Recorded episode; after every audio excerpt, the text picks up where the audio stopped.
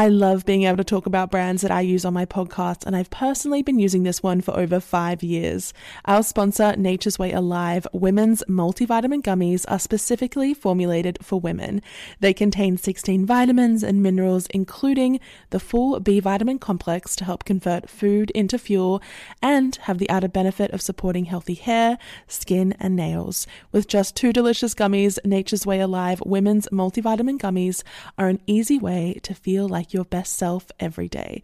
To learn more, visit naturesway.com slash Jemma10 and use code Jemma10 at checkout for 10% off any Alive Women's multivitamins.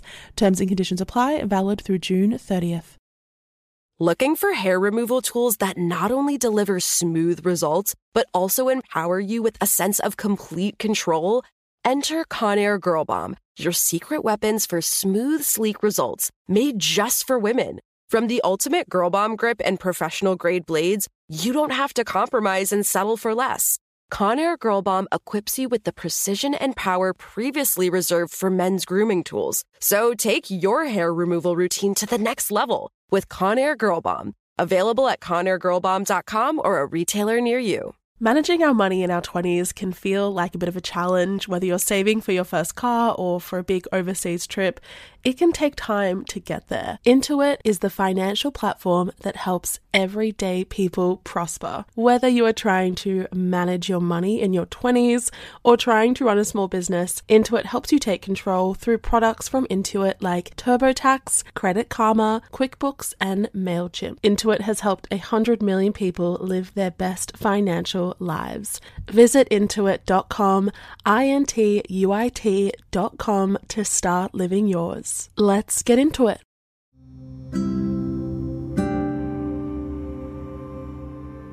Hello, and welcome back to the Psychology of Your 20s, the podcast where we talk through some of the big life changes and transitions of our 20s and what they mean for our psychology.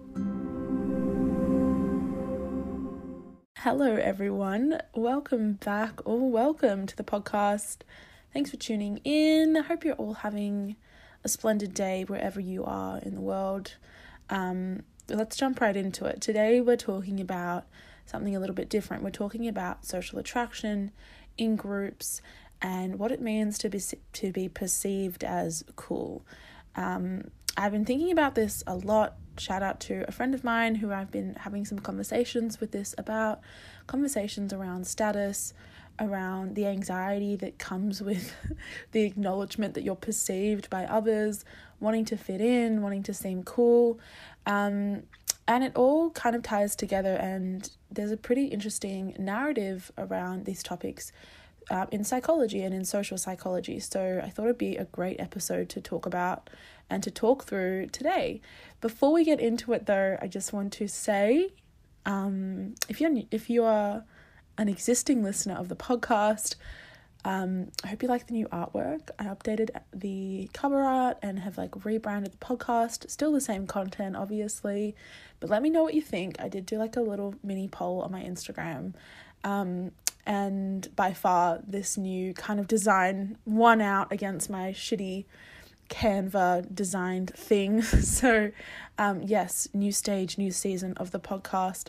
Additionally, huge huge moment for the podcast coming up. We are about to celebrate one year of the psychology of your 20s. That's right. I started this podcast a year ago in mid late June. I'll obviously announce it when I get to that stage. Uh, but if you listen to the heartbreak episode, you would um, know why I started this podcast to begin with. And yeah, it's just crazy to look back on this year and what this kind of platform and um, you know, just being able to talk through these things and investigate them and think about them, how much that's um, kind of really benefited me and all the growth that I've been to been through in, in that year. And thanks for supporting me throughout this. This was such a new experience for me when I first started, and now it's just such a part of my life. It's a part of my identity, and um, it's huge that there are people who reach out every week who say um, really nice things, people who leave me ratings and all of that stuff. So um, I really appreciate it.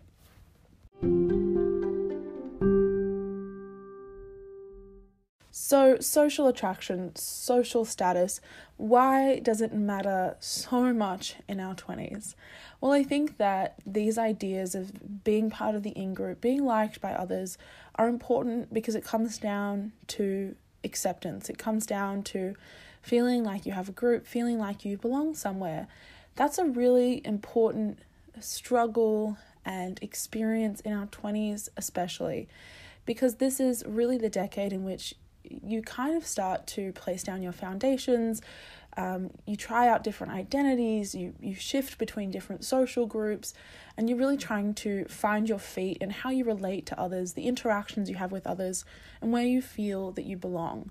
And what comes with that is an intense pressure um, around other people's perceptions of us, around other people's perception of our social status, of our likability, our accept, our whether we could be accepted into their group.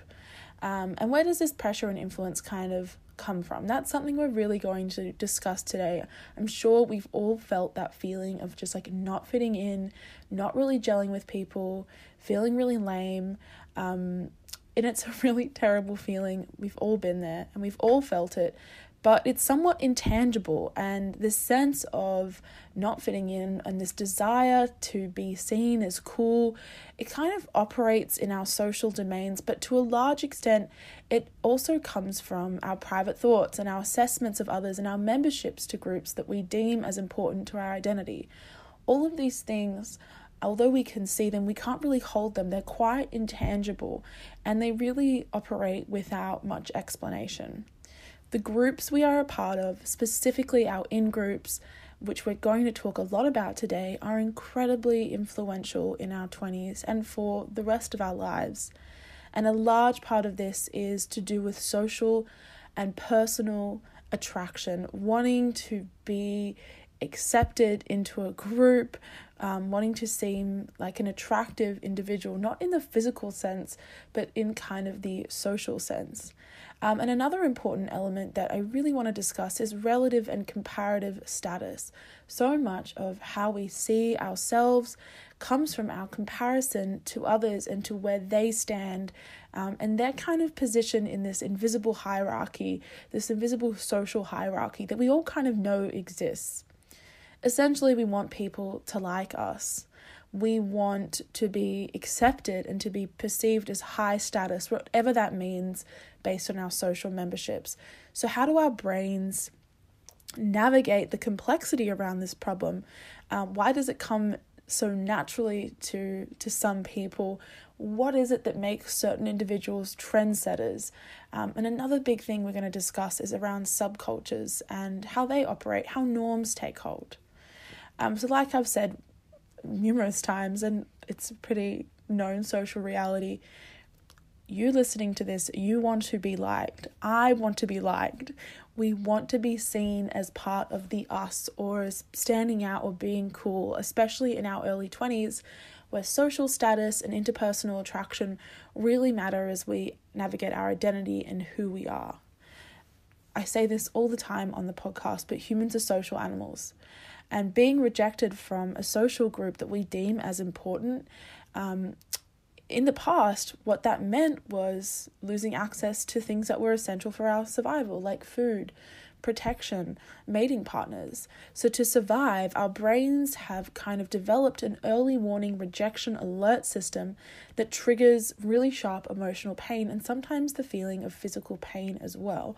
That's how deeply we don't want to be rejected and how deeply we crave acceptance. Um, but for so many years, um, few psychologists in this area have really tuned into the importance of rejection for shaping our behavior. It's like the whole field kind of missed this centrally important part of human life. But that's changed over the last decade, um, and a growing number of researchers and institutions have really turned their eyes towards this uncomfortable fact of life that rejection it matters to us. People have realized just how much our concern with social ex- acceptance kind of spreads its fingers into almost everything we do. Everything. And I was having this conversation with a friend of mine um, around how you navigate that. Do you just accept that social pressure and the desire to appear like you have status or to be accepted? Do we just accept that that exists and live within that system um, and kind of play along with it? Or do you kind of face that constant existential treadmill of trying to fight against it but never quite being able to? But back to the research. So, as researchers have kind of dug deeper into the roots of rejection, they found some pretty surprising evidence that the pain of being excluded is not so different from the pain of, of physical injury, of stubbing your toe, um, things like that. And rejection, it also has pretty serious implications for your psychological state and for the state of society in general. Social rejection, it influences your emotions, it influences your cognition and your physical health. And ostracized people, if rejection happens again and again, can become very isolated and even aggressive or turn violent. Um, I think that the idea of social rejection has really um, become part of an ongoing conversation around things like school shooters in the US or lone wolves um, or people who, from that rejection, have gone on to do terrible things. Um, and it's really, really interesting how our conversations around that have really integrated this this idea and this acceptance of rejection as a bad thing into our discussions of these instances and these people because humans we have a fundamental need to belong just as we have needs for food and water we also have needs for positive and lasting relationships so if we're hardwired to avoid rejection where do we seek acceptance and approval well, that would be from the groups that we are a part of. All of us, every single person listening to this, I'm sure that you can name at least four, five groups that you're a part of. Maybe it's a sport team, it's the place that you work, it's your group of friends, it's your family, it's your neighborhood, it's the school you went to. But some groups matter more to us than others based on what we personally value about ourselves, but also how we perceive others and how we perceive our groups in relation to society in general. Um, it also comes down to whether we like people, yes, but whether we see our groups and the groups that maybe we're not part of as an opportunity for social mobility. So, social mobility comes into this conversation a lot. Status, it exists. Social status and a hierarchy of different social groups exists. And if we are seeking approval, it kind of makes sense that we'd want that approval to come from the people that are most admired in society.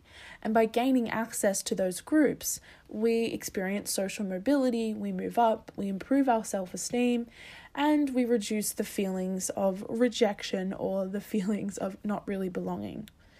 So we like those and we like groups that present an opportunity to be liked and included. And this leads to conformity and a convergence on group norms, which end up governing our behavior.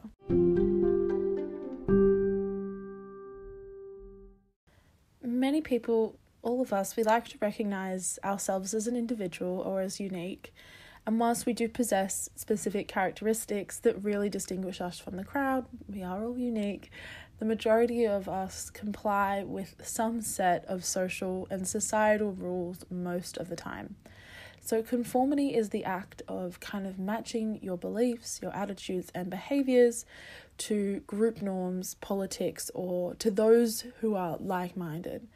Norms, these they are these implicit, specific rules, intangible really, that are shared by a group of individuals and they guide our interactions with others.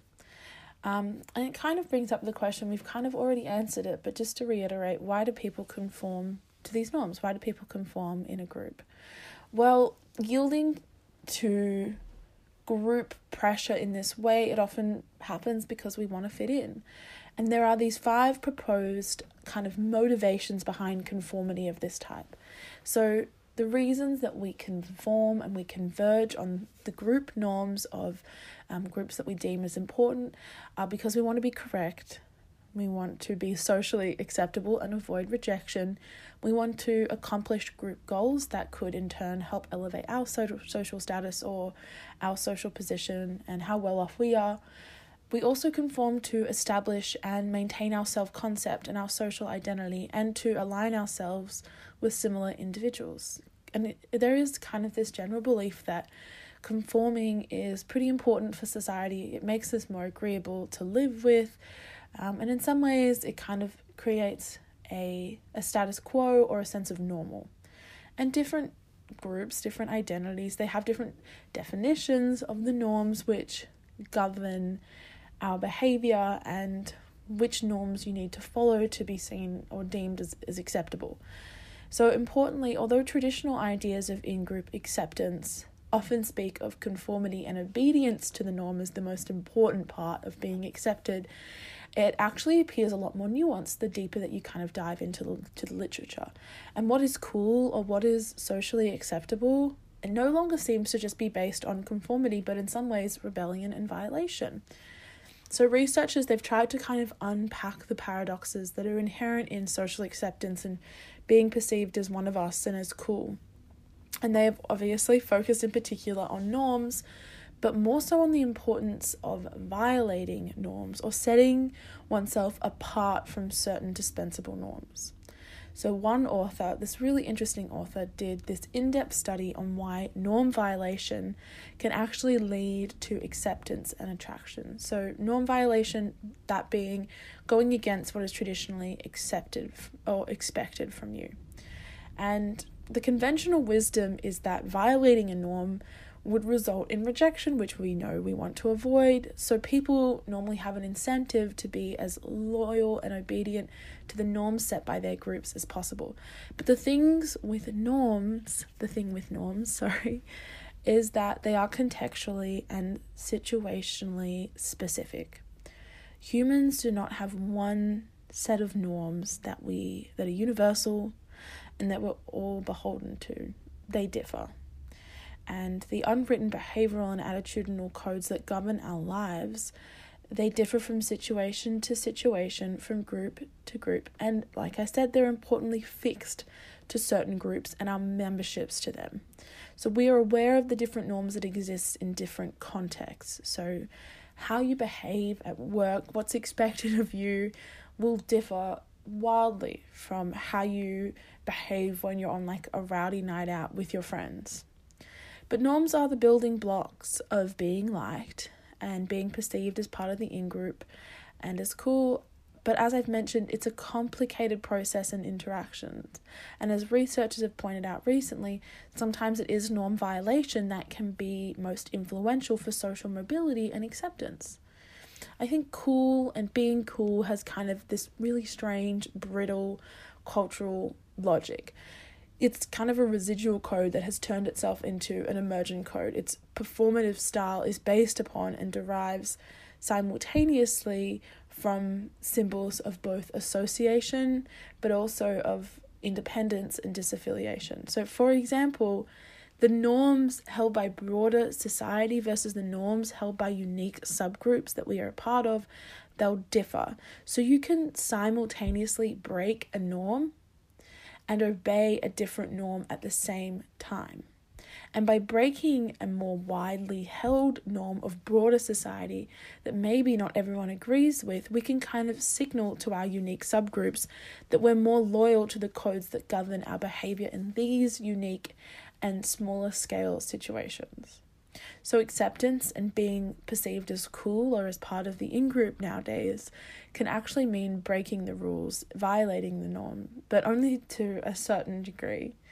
So, according to one researcher, the way people um, and things are perceived as cool is if they're seen as autonomous. It's not just about always going against the norm and expecting people to like you based on the logic we were talking about above we want to, you know, people, we want to see people, um, we want to see their actions as if they would do them regardless of what other people think. Um, let me kind of repeat that. Violating a norm just to violate it for the sake of it isn't actually seen as very beneficial. But if you're doing it in an autonomous way, if you're doing it for some superordinate goal, um, and in a way that is very unique or seems really self motivated, that's when you're more likely to gain acceptance from your unique subgroups. Furthermore, norm violation it not only indicates that you can be an independent thinker and that you're autonomous, but that you operate in the way that favors the more specific inner group norms of your groups without needing direction or instruction. So it kind of validates that you are actually a true member of the group, and in that way, you begin to receive social acceptance. A really interesting um, kind of example of this is the idea of style and how we dress. I was talking um, about this with my friend Sydney. We both live in, I would say, pretty like cool neighborhoods in Melbourne and Sydney, um, pretty big cities, pretty cool cities. Um, and there is definitely this very, I think, fluid idea of like what makes you um, seem socially acceptable, what makes people like you. And there is a perception these days that rejecting trends and choosing kind of a niche, unique look, shopping at op shops or having um, kind of a look or a style that's one of a kind, I guess that's that's what's cool, because it shows a rejection of popular fashion and dress that can be used to signal independence, but also allegiance to a more contradictory and anti-establishment trend that exists within the certain subgroups that we may be a part of. Norm violation has become cool, making it such that kind of the new norm is to be anti norm. I, I, know it's like a bit of a contradiction, but an interesting thing to think about um, nonetheless. Um, it becomes more about, in this situation, independence and uniqueness over norm loyalty. And that's when autonomy itself becomes the norm and becomes how we gain social acceptance. So, in some sense, coolness, um, our desire to be seen as socially and interpersonally attractive mirrors the self actualization process. Self actualizers, they're people who think for themselves, they don't conform to fit in, and they've kind of evolved beyond basic needs to higher order needs. Instead of valuing things like belonging, they've come to value higher principles like self sufficiency, um, like beauty that is independent of traditional conceptions of the subject and, and things like justice. So, Maslow, he is this well known psychologist, this author, this thinker, and he describes self actualizers as autonomous, standing apart from their culture and environment in important ways. They might break or reject the rules of broader society that just don't make sense. They might um, not be as dependent um, on others for satisfaction or on culture or means to an ends in general to uh, receive extrinsic satisfactions. Rather, they're dependent for their own development and continued growth. Um, and in this way, they kind of set themselves apart and can become accepted for that very reason.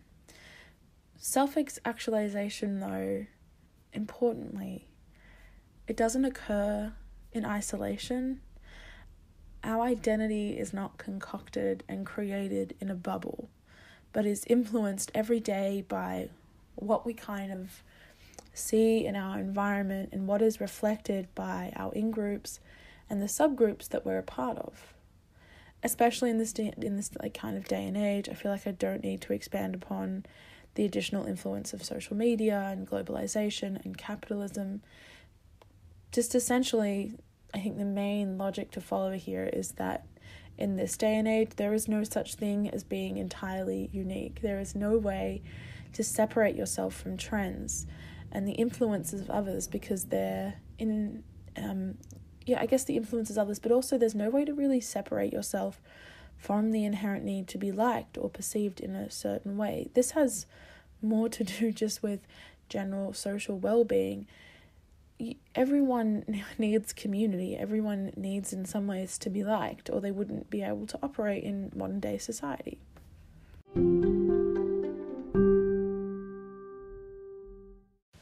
I guess a natural progression from that discussion of norm violation and of the power of autonomy and authenticity um, is a discussion on the existence of subgroups and the pressures that they kind of exert upon us before we talked a lot about norm violation and in groups, and I think that does warrant a bit more of a deep dive in groups in particular, because obviously um, there are norms that govern broader society, but those aren't really the ones that matter because we don't really interact with, we could never possibly interact with every member of society. And um, I guess it goes without saying that different groups have different expectations. That's the basis of culture, and that's the basis of, um, you know, different different countries and, and different groups that we see in the world. So, an in group or a subgroup in psychology and in a large part in the field of sociology as well is a smaller group that exists within a larger group, um, or in this case, society. So, in groups are groups which we belong to, which have their own identities, their own interests, attributes, and behavioral norms, and in this way possess their own um, kind of like insular culture of sorts. For example, an in group, it could be something like your footy team. You don't have to be a, a footy player, but like just the team that you support. There are a set of attributes that you think kind of distinguish you from others that creates an in group. It could be something like the church you go to. In this instance, religion has a big big part to do it uh, to do with it, or it could be something like your neighborhood. Um, throughout all of these examples, we're seeing that there's something that kind of ties people together. And in groups, they can also be based on something incredibly minuscule, even sometimes arbitrary, but which, you know, nonetheless forms an important part of your identity. Like um, the music you listen to, that can um, just be enough to for you and someone else to establish an in group between the two of you. There's something that unites you which you feel distinguishes you compared to the status quo or everyone else. So, subcultures are an important caveat here and kind of like a natural progression from that.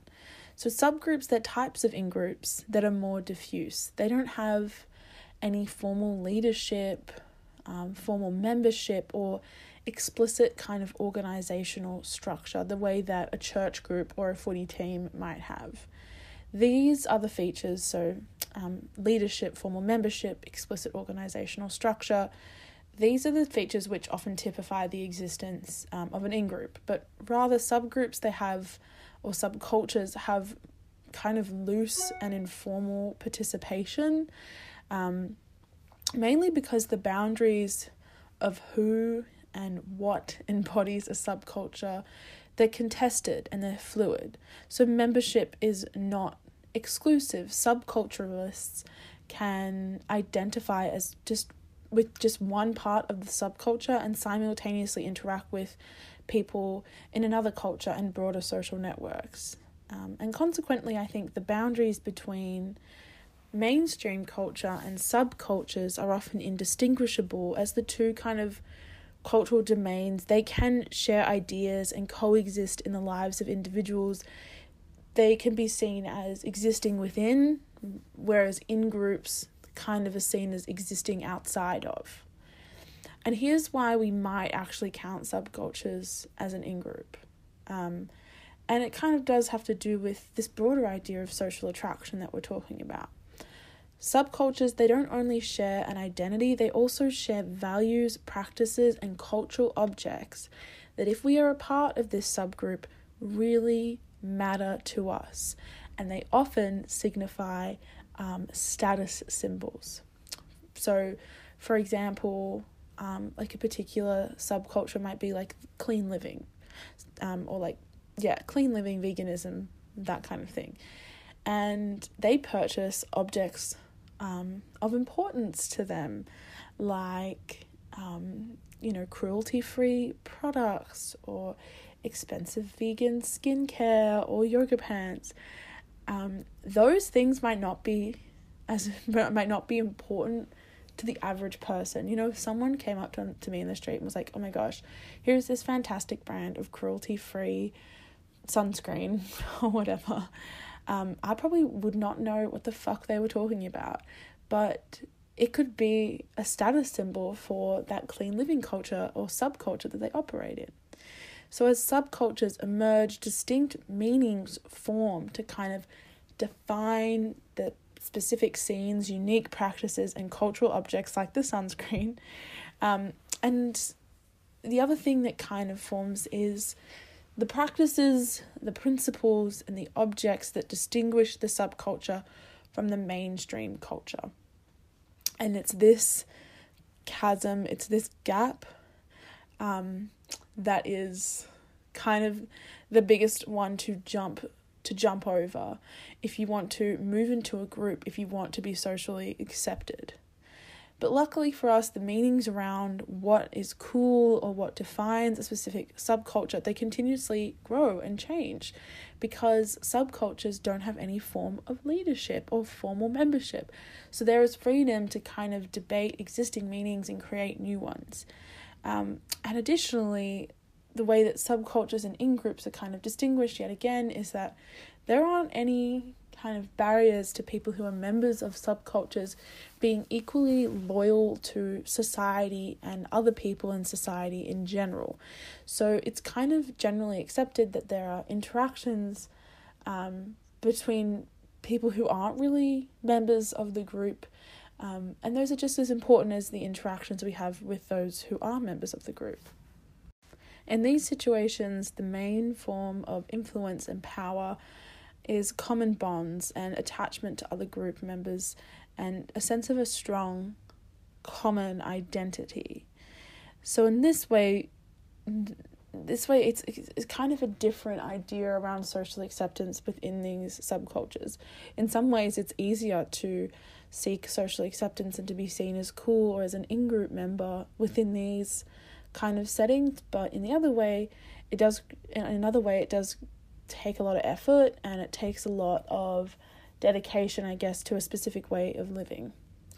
Um, and another important element that I think really links in with that that norm violation concept we were talking about and that perception of being cool relative to context is the sense of resistance within subcultures to kind of the dominant dominant cultural values. Um, and there's also normally a sense of marginalization that typically unites members. They feel that they sit outside of what mainstream culture and cultural values expects from us. Hence, their identity and existence is somewhat predicated on norm violation and going against what is typical. So, if we wrap this all and we link this all back together, there's this idea that to be seen as cool and to be seen as part of the in group and to be seen as socially attracted and uh, attractive and socially acceptable, you need to conform. You need to be able to identify what's cool and just follow along with it. But what this recent research is saying is that it, that really depends because there are actually certain groups in which your membership is based on your ability to go against what is the norm and your ability to act as an autonomous individual. And what makes someone cool or sets people apart within subcultures is often incredibly specific. So I had this thought at um at a concert the other day. I was um, at Carriageworks. If you're a Sydney listener, you'll know where that is.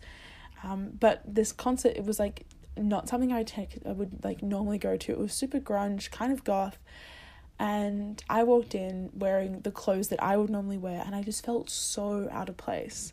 I think, you know, if I was walking down the streets of Newtown or if I was at my old uni, what I was wearing, the kind of perception, I don't know, like the kind of image I was giving off would be seen as pretty typical elsewhere. But in this situation, it was really obvious that I was not a member of this particular subculture. I was not a frequent participant in goth underground music, that kind of music scene. And I felt incredibly uncool. Um, but if members of this group were to step into one of my cultural identities or one of the groups I belong to, I'm sure they would have felt the same. And the way that that was kind of indicated to me, the the reason I felt uncool was because of these status symbols, because of what people were wearing. And there was a sense of convergence here, but there was also a norm of independence and a norm of authenticity that we've been talking about a lot.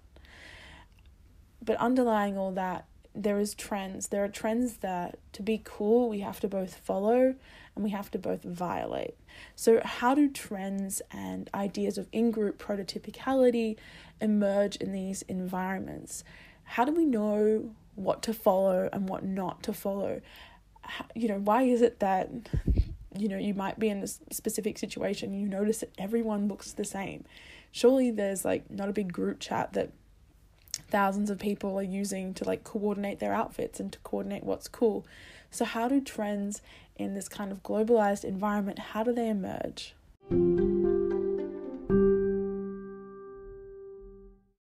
So, the origin and the emergence of social conventions, of trends, whatever you want to call them, um, it's kind of been a bit of a problem child for cognitive scientists and um, social psychologists in the past. And prominent ideas, they've often assumed that institutionalized mechanisms like a centralized authority, figure, leadership, or incentives for collective agreement around norms these are what is, are required for shared conventions to become prevalent. Obviously, we know that's not true. Trends emerge without someone telling us what to do, without a collective conversation.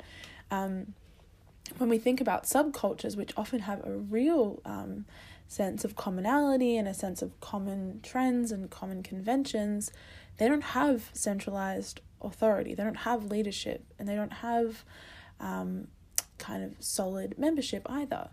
So these newer social ideas have kind of come to play, and they've suggested that there are networks of like locally interacting individuals that kind of spontaneously and unintentionally self-organize and self and coordinate to produce a more global coordination and, and trend and convergence towards typical conventions and typical signals of, of status and in-groupness rather than formal institutions.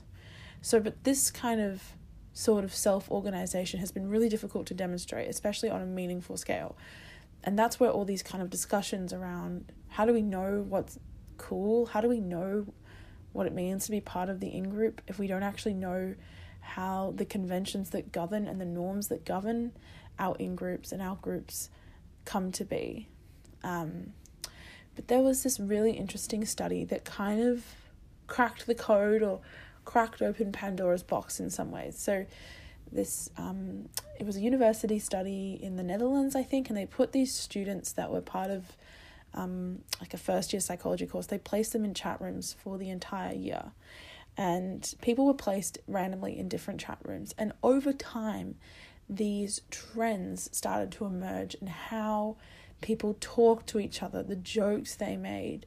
Um, and there was also like a convergence within these little groups that were defined by these chat rooms uh, on how people take took notes, on where people ate lunch, um, on what people did. And all of these things, all of these indicators of the specific chat rooms, they differed. They differed. Um, and when all of these groups and, and one of the chat rooms were kind of combined, people still kind of stuck to the groups that were created by those initial kind of conversations. And what the researchers noticed within that was a trendsetter or a leader within these smaller local groups who kind of started doing something from a place of authenticity and autonomy, which we've talked about, and then everyone kind of followed suit we would call them a trendsetter. But why was this person more influential than the other ones, than the other people? So I think we know from um, just our basic knowledge of social interactions and of society in general, social media as well, that not everyone can kind of be a trendsetter or start a social movement towards a particular convention or norm or action. So we typically believe it's tied to charisma, natural intelligence, attractiveness, things like that but on a deeper level, it has to do with in group prototypicality. So, in group prototypicality, that is the key that seems to unlock this whole kind of secret closet and strange world. That was a really weird Narnia reference, but you know what I mean. Um, of of social attraction and being perceived as as cool. So in group prototypicality Basically, what it means is that you are the most, you are kind of the median, the most central and normal figure of all of those around you. You kind of represent the amalgamation of the attributes, the characteristics, the likes, the behaviors, the attitudes of all those who might be with, within kind of your atmosphere and within your social atmosphere. And people recognize that. You're the person who has the most kind of relatability to every other member of the group. And what comes with that is a sense of trust, a sense of trust from other members that you'll do the right thing by them, that they should follow you. And with that comes charisma and attraction and the emergence of a trend set of a trendsetter. So in group prototypicality, being the most familiar and typical member of a group is what gives you the power, one individual the power to set a convention that is then carried on by others. But navigating that is so not simple. Some people just fall into that role naturally and find group membership and acceptance and leadership, whereas others are kind of really forced to examine group dynamics and trends and figure out where they sit. The good thing is, all humans and all groups, they kind of leave a track or a pattern of behavior that can be followed and emulate it if you really want to be part of the in group, if you try hard enough to be cool. But the other thing that we've learned is that always converging on the on the norms, on the conventions, on the on the trends that define the groups that you think are important isn't probably going to get you to a point where you feel accepted it comes it, it kind of comes more naturally to those who are authentic and who act independently. These are the trendsetters. These are the people who aren't seeking social acceptance. These are the people who um, gain social acceptance from violating norms not just obeying them. Um, you know we can talk about the research behind this but i think it is comes from a more anecdotal place and a more um, kind of yeah anecdotal perspective when you try too hard to be seen as someone who everyone should like and to be socially accepted, often it has the inverse effect. No one likes you. They can tell that you're being fake. They can tell that you're not authentic. They can tell that you don't naturally know how to follow the norms of the group. Trying hard um, is uncool. So, I guess the lesson from all this conversation is the way to kind of gain social acceptance is to be independent, autonomous, and your authentic self. That way, you end up kind of drifting and finding the groups who you actually have more in common with naturally, but people are more attracted to you because they see you as somewhat of a leader and an independent thinker and as someone who is self actualized. As Maslow said, that is what makes you the most powerful in social interactions is not actually needing social acceptance.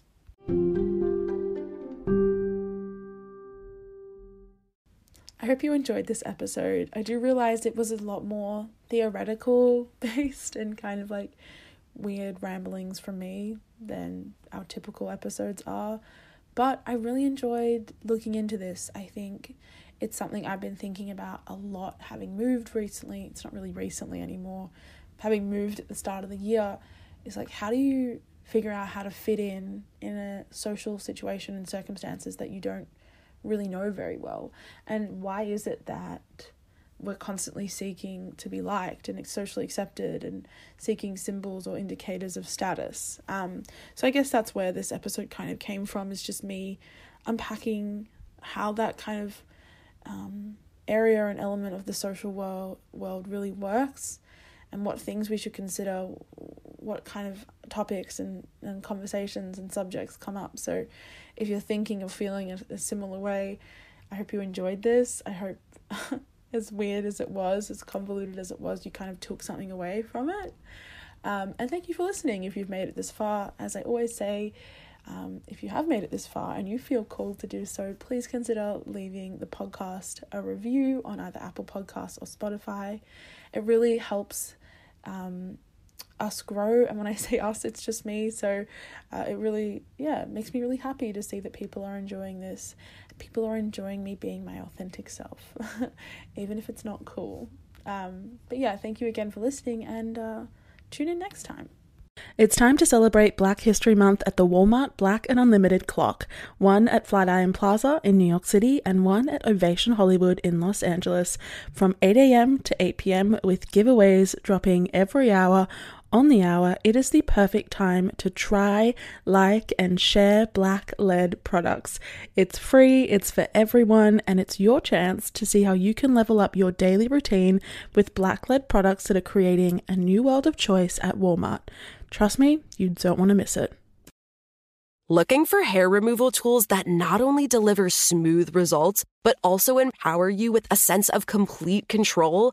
Enter Conair Girl Bomb, your secret weapons for smooth, sleek results made just for women. From the ultimate Girl Bomb grip and professional grade blades, you don't have to compromise and settle for less. Conair Girl Bomb equips you with the precision and power previously reserved for men's grooming tools. So take your hair removal routine to the next level with Conair Girl Bomb. Available at ConairGirlBomb.com or a retailer near you. I love being able to talk about brands that I use on my podcast, and I've personally been using this one for over five years. Our sponsor, Nature's Way Alive, women's multivitamin gummies are specifically formulated for women.